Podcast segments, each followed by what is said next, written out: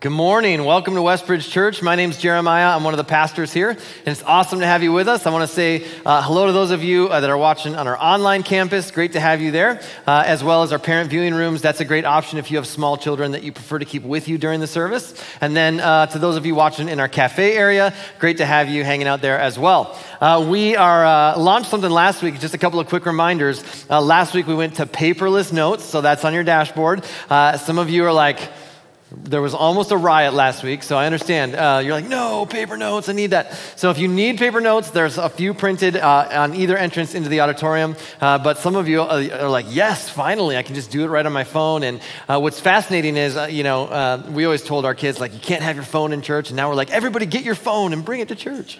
So we'd love for you to be on your phone all during the service. That'd be fantastic. And there's a dashboard there, there's next steps, there's groups for you to participate in, events, there's uh, next steps that you can take that's all tailored to you. And it's awesome because the more you use your dashboard, the more personalized it becomes to you. And uh, so we just encourage you keep keep going back to that dashboard, keep looking for events and things that you can participate in. Uh, and and then on top of the uh, going paperless with notes, the other thing is we're going to be doing away with coffee on Sunday mornings. No, I'm just kidding. I, I just wanted to see just what a riot we would get. So uh, we're going to keep the coffee, just no more paper notes. All right. We are in week two of a series called uh, Famous Last Words. Last week we looked at, we're exploring what did, what did Jesus say to his disciples at this Last Supper, this, uh, this final dinner that Jesus had the night before he was, uh, the night he was arrested and the night before he was crucified. And so this whole series over these several weeks is really taking place through one dinner. Uh, it's one dinner that Jesus has with his disciples and he's, and he's sharing with them the things that are most important for them to, to know, the things he most wants to impress on them before he, his time here on earth is done. And so last week we started showing, uh, walking through what Jesus did first. And the first thing he did is he actually took a towel and he washed the feet of his disciples. And then he says, I've done this for you to set an example uh, that you should do this for others. And it, it's really fascinating. They're kind of in shock at this. They're a little bit embarrassed by it. Who forgot to, you know, set up the, the uh, servant to wash the feet of our rabbi. And yet he's done this intentionally to show them this is how you ascribe worth and value and dignity to others when you choose to serve. And so uh, that was last week. And then uh, today we're going to jump into what Jesus does next. And we're going to look at uh, what Jesus does during this next part of the, this sort of Last Supper really is an exclamation point at the end of a sentence that Jesus had been writing throughout his entire ministry. And so Jesus is actually going to, to do something that's pretty fascinating. And the Last Supper wasn't just an event that happened one time. What Jesus is doing was establishing something brand new. In fact, the Last Supper wasn't just about them eating together, it was about Jesus imparting something completely new to his disciples. You could put it like this Jesus came to this place to replace what had been in place.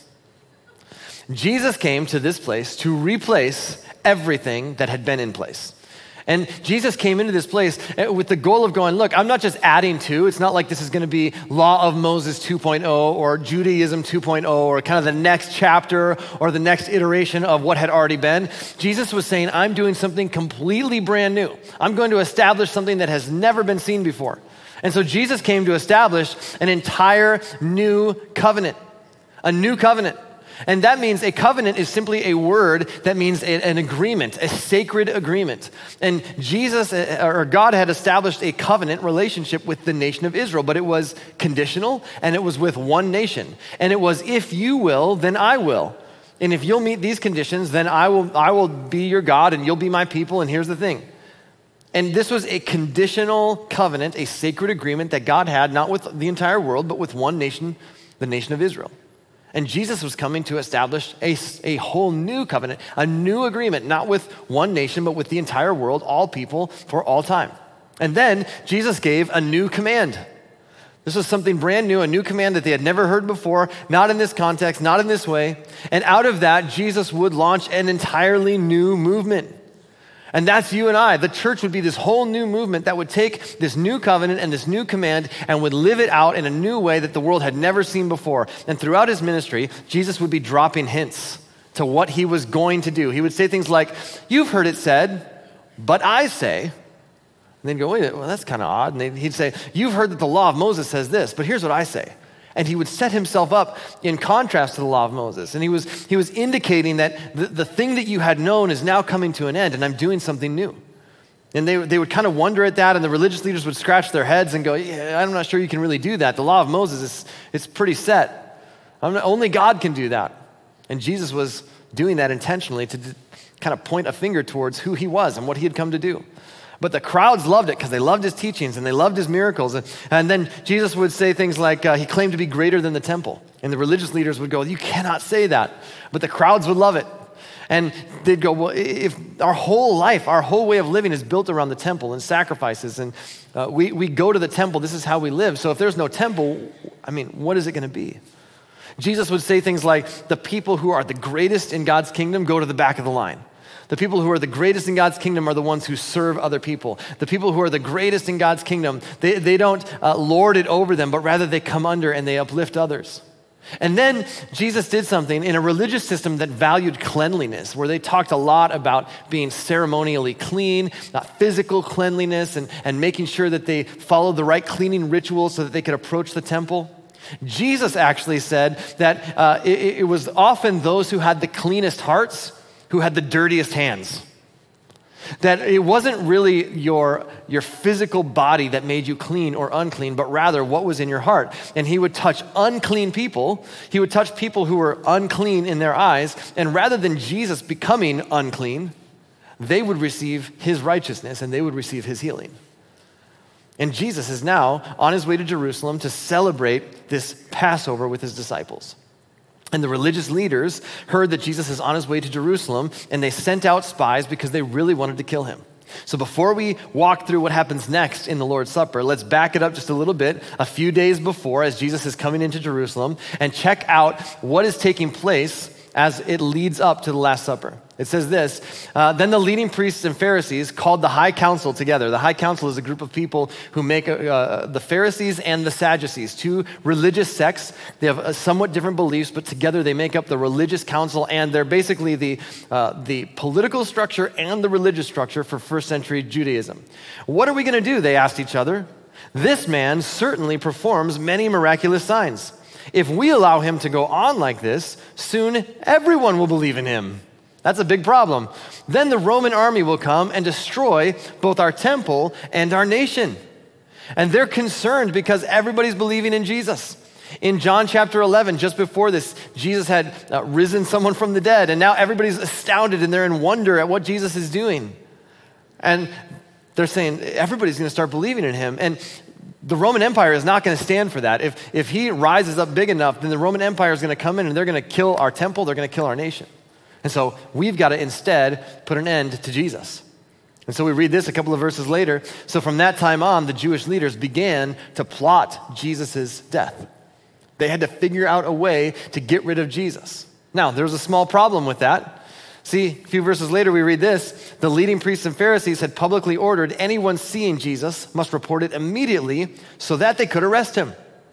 Now, here, here's the problem with arresting Jesus it turns out Jesus was not hard to find, but he was very difficult to arrest.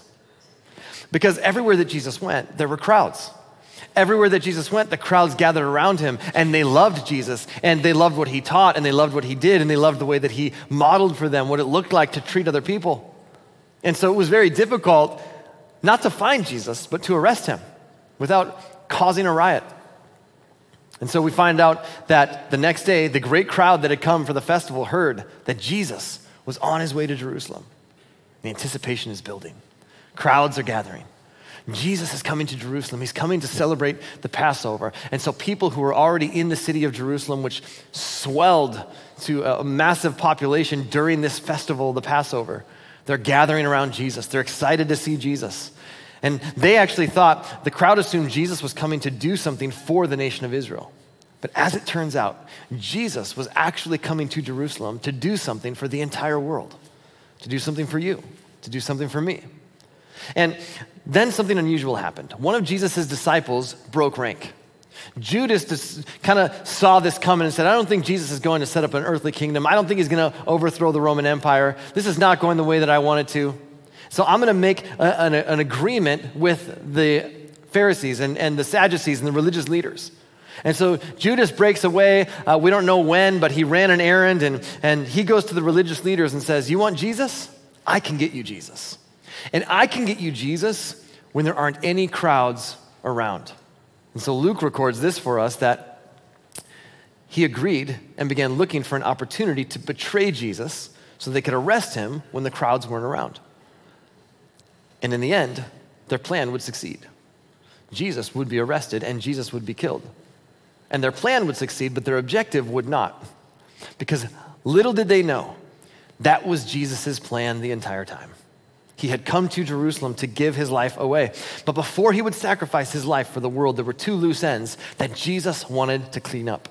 And the first thing Jesus did was declare that he was establishing a brand new relationship between God and all of humanity, between God and all people. And so, in the upper room, as they prepared to celebrate Passover, Jesus changed the meaning of Passover.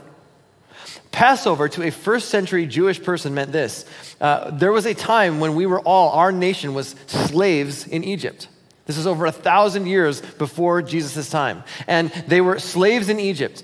And they escaped slavery in Egypt. And to celebrate that, what they did is they made bread that was unleavened, bread without yeast in it, that would uh, last while they were traveling because they were going to leave Egypt. And the, and the night before, they killed a lamb and they sprinkled the blood of a lamb on their doorposts. And that night, that meant uh, that death would not come to that home. And anywhere that uh, there was blood on the doorpost, death would literally pass over. And that's why the name for this celebration became the celebration of Passover. And that's why they would have bread and they would have wine, and they would, it would help them to remember that they had been set free from slavery in Egypt hundreds and hundreds and hundreds of years earlier.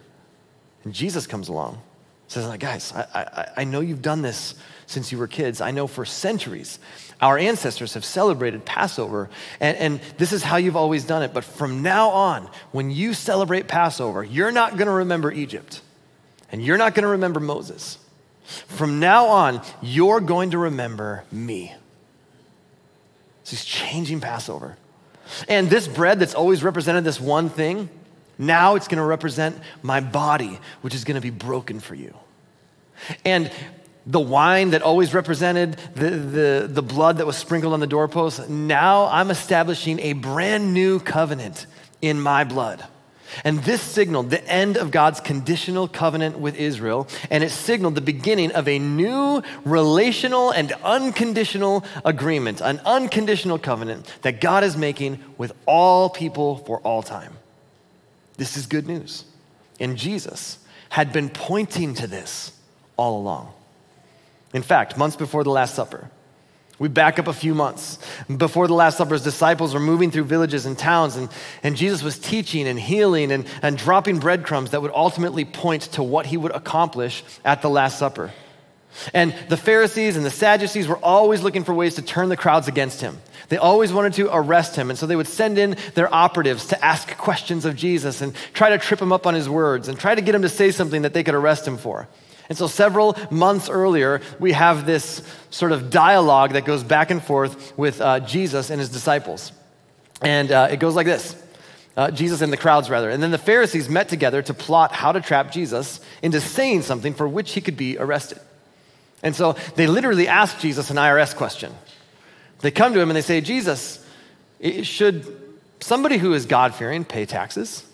And Jesus' answer is so brilliant. Uh, he gives them this incredible answer, right? Give to, give to Caesar what is Caesar's, give to God what is God's. And it's just such a brilliant statement. And he, he doesn't say anything negative against the emperor, against the king, and yet it honors God. And just, uh, they're dumbfounded. The, the person that comes to ask the question kind of scurries away back to their handlers. The Pharisees are like, man, he answered that so good. The crowds are loving it. They always love when Jesus embarrasses the religious elite. And so the Sadducees, are up next. And they're another sort of sect of religious leaders. And the Sadducees don't believe in the afterlife. That's why they're sad, you see. wah, wah.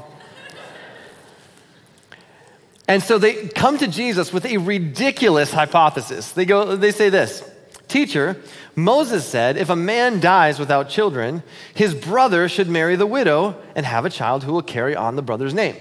So, this is a part of the law of Moses. If, uh, if a brother, uh, his wife, uh, if he dies, then he should marry her, they should have kids, and that way he carries on the name and the family name won't be lost forever. Suppose there were seven brothers. The oldest one uh, married and then died without children, so his brother married the widow. But the second brother also died, and the third brother married her.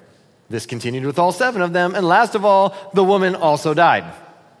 Do tell us, whose wife will she be in the resurrection? For all seven were married to her. And the crowd's going, That's a really good question. Wow, we never thought of that.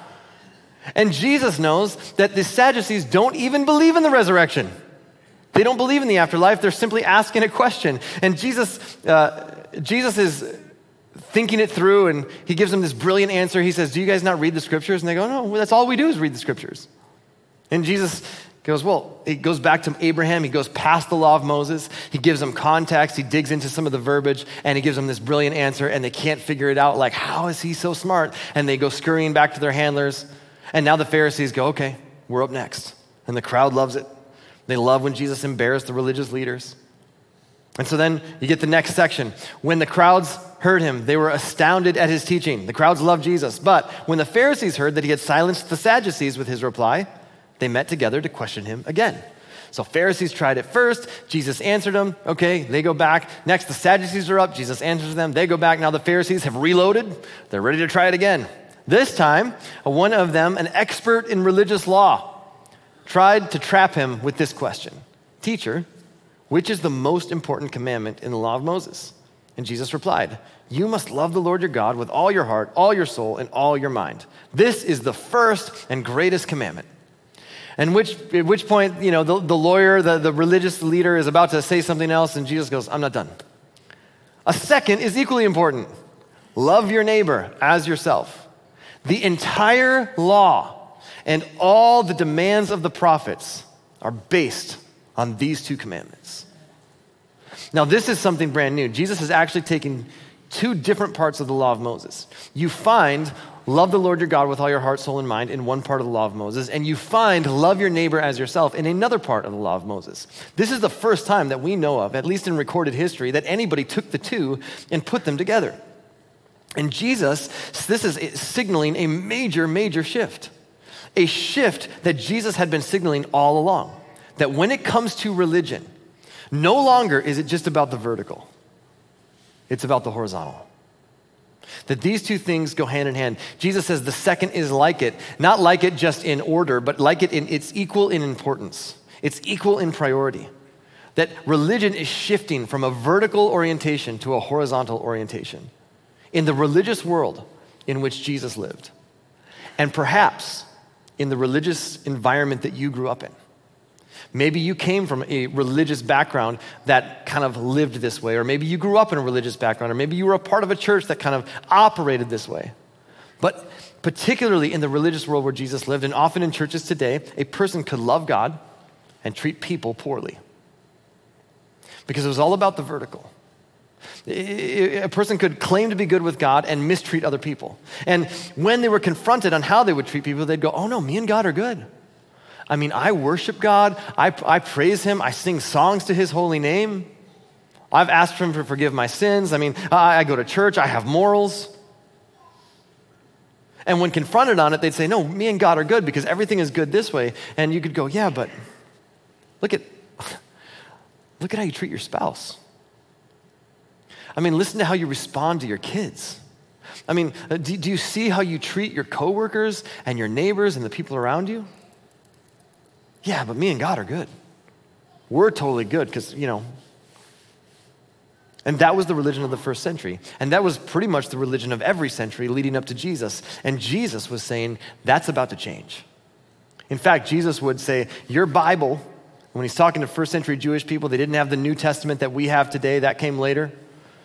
And so he's looking at them, he's going, Look, all of the demands of the law and the prophets, that's what you would call the Hebrew scriptures. That was the only Bible they had, was the law of Moses and the writings of the prophets. And Jesus would say, Everything, everything in the law and the prophets is built on, based on, and rooted in these two commands love God, love your neighbor.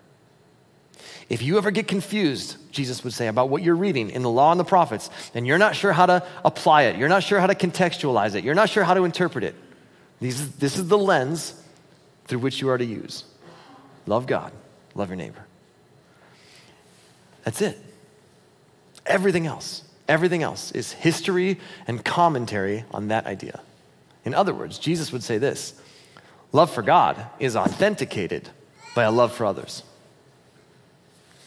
The way that I show that I love God, the way that, that I, I, can say that me and God are good, the way the vertical works is when everything is good horizontally. And in this moment, Jesus reduces all 613 laws of Moses to two love God, love your neighbor.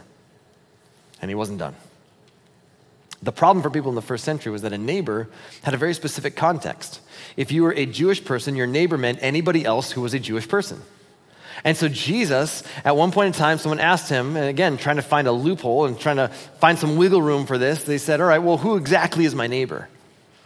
And in response to that, Jesus tells this brilliant story. It's come to be known as the story of the Good Samaritan about a guy who wasn't Jewish who helped someone who had been robbed and beaten and left for dead. In fact, it was somebody that Jewish people despised, the Samaritans, and the Samaritan guy helped the person who had been beaten and robbed and left for dead, paid for his stay, nursed him back to health. Jesus changed the definition of neighbor. And in telling this story, he redefines neighbor not as another Jewish person, not as someone that you like, and not as somebody who's like you. Jesus said, no, a neighbor is somebody who has a need, somebody that you come into contact with, and they have a need, and you can meet it. That's your neighbor. That's brand new. And so, really, you could say this love for God is authenticated by love for others who may not like me and may be nothing like me. Love for God is authenticated. My love for God is authenticated. It's demonstrated by a love for others who might not like you and might be nothing like you.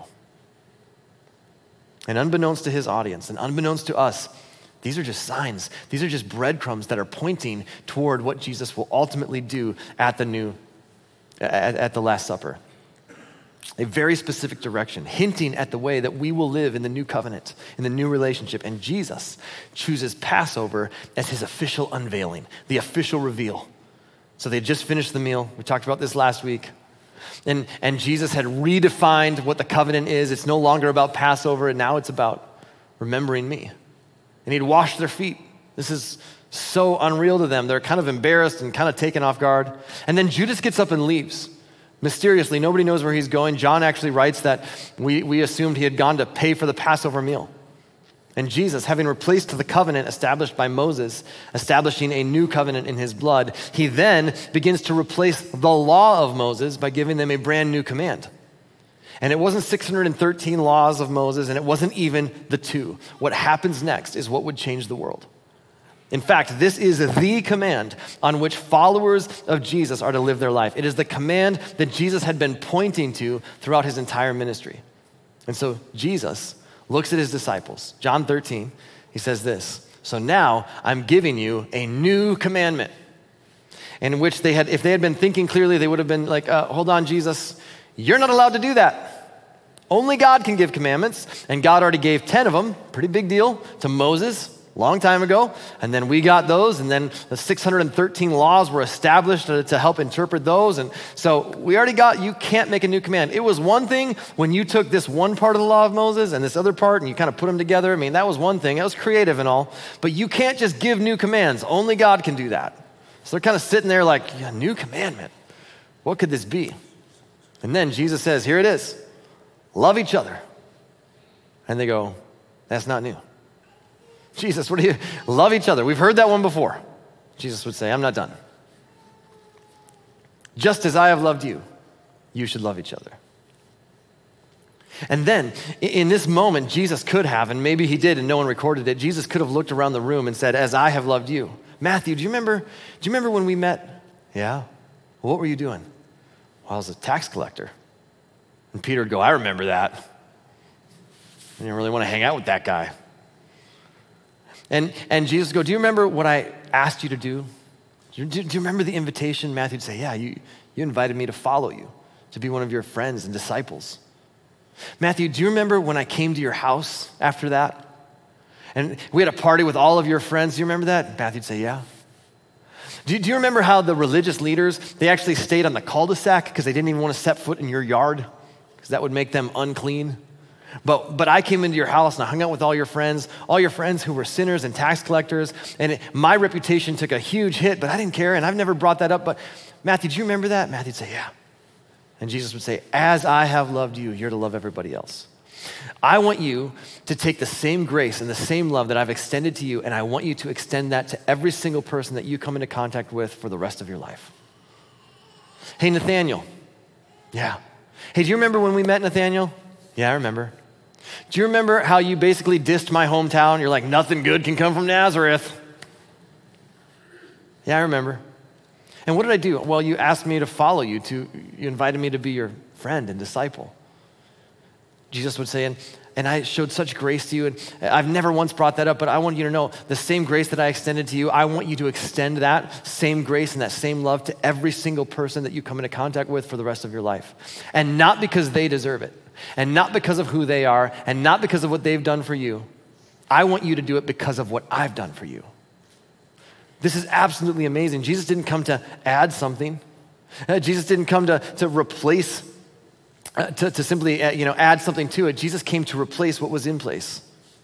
And if the church gets this right, everything changes. Everything changes. See, this wasn't new content, it was just a brand new context. The command to love others wasn't a brand new command, it was the lens through which we're to love others. No longer is it based on what they've done for me. That's Jesus would say that's the golden rule. Do unto others as you would have them do to you. That's the golden rule, right? Jesus goes, no, no, no. We're going above that. And then, then he took it and said, no, I want you to love others like you love yourself. I want you to love your neighbor as you love yourself. And so he took it a, a step up, and now he's going, no, no, no, this is the context. You are to love others the way that I have loved you, regardless of how they've treated you, regardless of their beliefs, regardless of their lifestyle, regardless of their choices, regardless of what they've done to you, said about you, they are not the measure of how you treat them. The measure for how you love others is how I have loved you. It's not a new command, it's a brand new context. And then uh, Jesus would say, Man, this is just a Passover meal. He could have said, You think I've loved you up to this point? Just give it a few days. Guys, in two days, in three days, in four days, I'm about to take this to a whole new level. And I want you to show love to others the way that you are about to see me demonstrate love for you. And then Jesus would say this lean in close, guys. Your love for one another will prove to the world that you're my disciples. Do you know how the rest of the world is going to know what you're all about? It's how you treat each other. It's how you treat people who are nothing like you. It's how you treat people who don't even like you. How you treat them is going to determine what people think about you and about this movement that is starting. And they're going to know those are Jesus people. Those are Jesus disciples. Those are that's a Jesus kind of way of living. That's a Jesus kind of way of thinking. Because the way they treat others isn't based on how other people have treated them. It's not based on what other people deserve. It's like they figured out the way Jesus treated them and they just treat other people the same way Jesus has treated them, even when those people don't like them, and even when those people are nothing like them. That's what changes the world. Not when you love God, not when you love me, Jesus said, I'm, I'm, I'm leaving this place. Not when you love God, because nobody sees that. That's vertical. It's the horizontal that will make a difference. Your love for me, your love for God will be demonstrated by how well you love each other and by how well you love people who are difficult to love. So it's not 613 laws. Compared to the 613 laws of Moses, here's what you could say loving like Jesus is less complicated, but far more demanding. It is less complicated, it's one command, but it is far more demanding. And here's why you give me a big list of rules, I can find a loophole. In fact, uh, you give me the more rules that you give me, the more space there is, the more potential for me to find some wiggle room and some workarounds and some loopholes. And kids are expert at this, right? Uh, every kid is brilliant at creating loopholes. Well, mom, I did what you said. I mean, you didn't exactly say that. Well, dad, you didn't exactly say that. I mean, I followed the letter of the law, and every time we have a conversation, we better go through the fine print. This is, what, this is why I get questions like this all the time as a, as a pastor, and other pastors and leaders sometimes get this. Hey, do you think such and such is a sin? And here, here's the question there's always a question behind that question. If we were to put it into words, it would go something like this I'd really like to do X, Y, Z, but I don't want God to be mad at me. I'd really like to do, I'd really like to live my life this way, but also I don't want to fall out of favor with God. So here's the question Is there anything wrong with dot, dot, dot? Like, what's the sweet spot? Is it technically a sin if? Do you think such and such is a sin? How much can I get away with before you know, God starts messing up with my kids or makes me lose my job or I don't get good parking spots at the mall? How close can I get to sin without actually sinning? That's, that's loophole thinking, right? It's a vertical oriented thinking. And the Pharisees and religious leaders were professional loophole creators. They were great at this. They had figured out a way to interpret the law and the prophets to fit their lifestyle and to benefit them. And that's what a vertical only faith does for you. And there was so much hypocrisy that it drove people away from the God they were created to worship. Vertical only faith. Vertical only, where it goes, okay, I got morals and me and God are good, so it doesn't matter how I treat other people. The horizontal doesn't matter, it's vertical only. It will always be a me centered faith because at the center of that thinking, the center of that ideology, is this what are the things that I need to believe, or what are the things that uh, the ways I need to behave? What boxes do I need to check to make sure that me and God are good? Which means that the center of that is me. It's a me centered ideology. And this approach to faith always gravitates to rules and rituals. Because as long as I keep the letter of the law, it doesn't matter if I violate the spirit behind it in which it was given. And that leads to all kinds of loopholes. Because then, as long as I'm good with God, it doesn't matter how I treat other people. That's why, for some of you, you've stayed away from church for so long. That's why some of you watching online, you're not sure you want to step foot in this place, and, and you're doing cult watch right now, trying to figure out what kind of weirdos will go to that place. Because somewhere along the way, you came across somebody who wore the, the, the label of Christian, and they didn't technically sin they didn't break a rule, they just weren't kind. They just didn't love very well. And you just determined, like, if that's what that means, I don't really want any part of that. And so you've stiff armed God and you've stiff armed Jesus because you've stiff armed some of his followers who had a vertical only orientation. They weren't very good at doing this. And in the process, you stiff armed God. And nobody broke a rule, they just found a loophole. They just weren't kind, they just weren't loving. They didn't sin technically, they kept the letter of the law, they just don't love others well. Do you know why, for followers of Jesus, why you should tell the truth? Well, because it's in the Bible and God will be mad at me if I don't. Nope. Has nothing to do with the fact that it's in the Bible. Vertical faith says, don't lie because the Bible says so. New covenant, horizontal love says, I'm not going to lie because it hurts the person I'm lying to. Totally different lens. The Jesus model says you don't lie because when you do, you're covering yourself at someone else's expense. You're saying to the person, you're not worthy of the truth. Whatever is best for you is secondary to what is best for me. So that's why you don't lie. The reason followers of Jesus shouldn't lie has nothing to do with, well, because it's in the Bible. Has nothing to do with that. The reason it's in the Bible is because God is so deeply loves the people that you and I are tempted to lie to. And so vertical thinking says, I'm going to tell the truth so that way God will love me. The Jesus model says, no, I'm going to tell the truth because God has already loved me and he wants me to love others the way that he has loved me. And he wouldn't lie to me, he wouldn't put himself ahead of me, so I'm not going to put myself ahead of others. Totally different lens. It's not a new command, just a new context.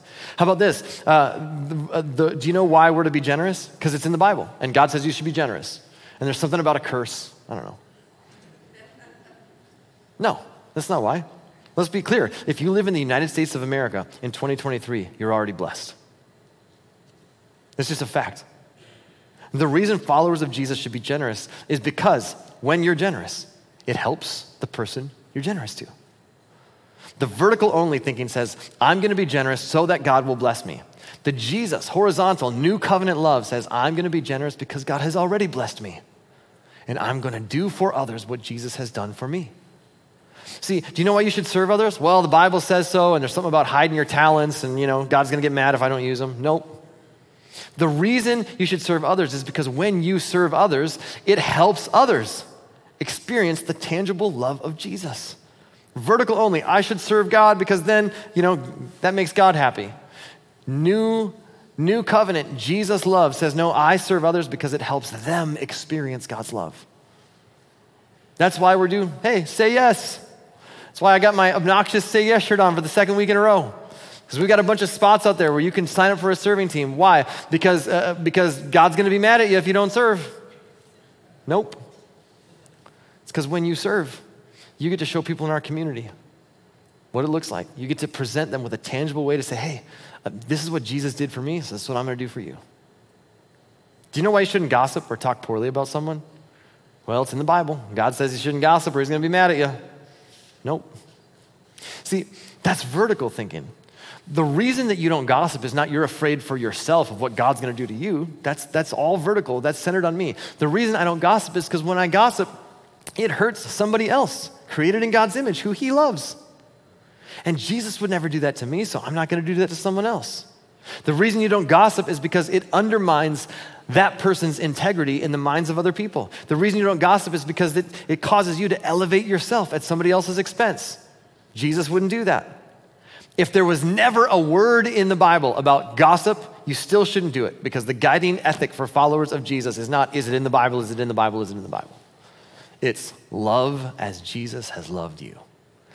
And gossip hurts someone else, so you shouldn't do it whether there's a verse for it or not. Only, vertical only. Don't gossip because God will be mad at me. New covenant, Jesus love. Don't gossip because it hurts someone God loves. It hurts someone that God loves. Do you know why you shouldn't pressure your boyfriend or girlfriend sexually? Do you know why there's a sexual ethic for followers of Jesus? Well, the Bible says God will be mad at me if I do that, and you know, it's I'll face consequences as a potential to ruin my life. Again, that's vertical thinking. That's all about you. No, the reason you don't pressure another person sexually is because when you pressure someone to do something they don't want to do, you create a regret in them. And if you love them and put them first, you don't want to do something that causes a regret for them. And so this, this vertical thinking says, okay, don't pressure someone sexually because it has the potential to harm me and, and cause a regret for me. But the new covenant, Jesus love, says, no, I'm not going to pressure someone sexually because it, has, because it has the potential to harm them and to create a regret for them. And see, God doesn't give a verse for every example in your life. He just gives one guiding command that determines all of our behavior.